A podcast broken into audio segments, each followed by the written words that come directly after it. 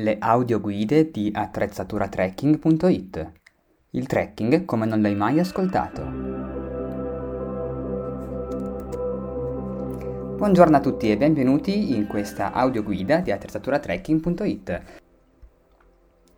Oggi parliamo di come vestirsi a cipolla e degli strati nell'escursionismo. Avrai già sentito anche tu che in montagna bisogna vestirsi a cipolla ma non soltanto in montagna, anche in tanti altri sport, come il ciclismo e la corsa. Insomma, bisogna vestirsi a cipolla, ovvero a strati, in tutti quegli sport all'aria aperta e che prevedono temperature differenti durante l'arco dell'attività. Non solo, vestirsi a strati è utile anche per togliere facilmente indumenti durante la fase di riscaldamento, man mano che il corpo si abitua alla temperatura esterna. Vestirsi a cipolla. Il sistema a strati. Prova a concepire l'abbigliamento che indosserai durante la tua escursione come un sistema multistrato.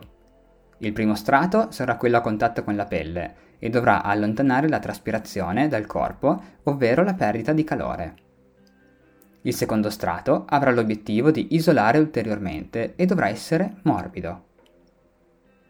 Il terzo strato dovrà isolare maggiormente dalle condizioni esterne, anche da quelle più aggressive. Il quarto strato è uno strato opzionale che può essere inserito in alternativa al terzo strato. Si tratta, per esempio, di una giacca idrorepellente in sintetico, cordura o Gore-Tex, oppure di un piumino. Questi indumenti andranno indossati sopra tutti gli altri strati, in condizioni meteorologiche particolarmente fredde o in caso si debba stare fermi a lungo. Utilizza questo strato a seconda della temperatura esterna e della stagione. Ora che abbiamo visto una panoramica di tutti quanti gli strati, vediamoli nel dettaglio uno ad uno, così che tu possa prevedere al meglio il tuo personale modo di vestirti a cipolla durante i tuoi trekking. Il primo strato. Nel vestirsi a cipolla si tratta dello strato più importante, ma anche di quello a cui spesso si presta meno attenzione, purtroppo. È così importante perché ha l'obiettivo di trasportare in maniera efficace il sudore all'esterno, per permettere agli strati più, ester- più esterni di isolare al meglio. Stiamo parlando quindi di maglie termiche, canottiere tecniche e magliette tecniche, che ormai sono prodotte da vari- varie aziende in molti modi differenti, ma tutte con lo stesso fine. Il materiale e lo spessore possono variare in base all'impiego in condizioni climatiche differenti il secondo strato. Questo è lo strato intermedio, quello che deve assicurare l'isolamento termico. Deve però anche asciugarsi in maniera rapida, come deve succedere per gli indumenti del primo strato. I tessuti dovranno essere morbidi, caldi e leggeri, anche in caso si bagnassero leggermente. Il materiale più comunemente utilizzato è il pile, negli ultimi anni, questo tipo di materiale è anche il risultato di un processo di riciclaggio dalle bottiglie di plastica, quindi si tratta spesso di prodotti ecosostenibili. Puoi trovare questi prodotti anche con il nome di Polar Tech o Polar Light, in base alla pesantezza del tessuto. La Patagonia invece lo chiama Sinchilla, esclusivamente per i suoi capi di abbigliamento. Il pile è quindi un materiale sintetico che isola allo stesso modo della lana, ha però alcuni vantaggi, degni di nota. Asciuga in maniera molto rapida. Ha un peso inferiore alla lana. Allontana con facilità e velocemente l'acqua, con una semplice strizzatura. In definitiva, è il miglior strato intermedio per quanto riguarda il trasporto dell'umidità verso l'esterno e l'isolamento te- termico. Il terzo strato. Nel vestirsi a cipolla si tratta dello strato più esterno, quello che deve proteggere dalle condizioni meteo avverse e dagli elementi atmosferici esterni. Sono fondamentalmente giacche o soft shell realizzati in nylon anti-abrasione o in poliestere, in cordura. In altri capi addirittura può essere utilizzato il Kevlar. La robustezza, la forma e il peso variano in base a come i capi vengano concepiti. Vediamo adesso un focus sul tessuto Gore-Tex.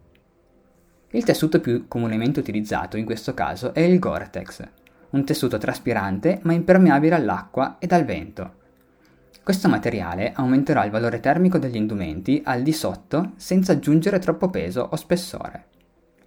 Il Gore-Tex è formato da una membrana realizzata in politetrafluoretilene e inserita tra due strati di tessuto, ad esempio cordura all'esterno e poliestere all'interno. La pioggia non riesce a penetrare in questa membrana, in quanto i pori di cui è formata sono 20.000 volte più piccoli di una goccia d'acqua. Allo stesso tempo però il vapore acqueo generato dalla traspirazione del corpo può attraversare la membrana ed essere rilasciato all'esterno. Ovviamente la membrana cede sotto una forte pressione d'acqua o se sottoposta a forte sudorazione. In questo caso si avrà la sensazione di bagnato.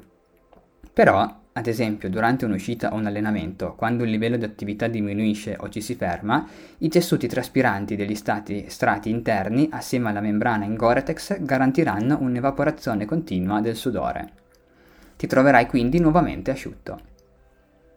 Esistono anche tessuti alternativi al Gore-Tex, ma che funzionano con lo stesso principio.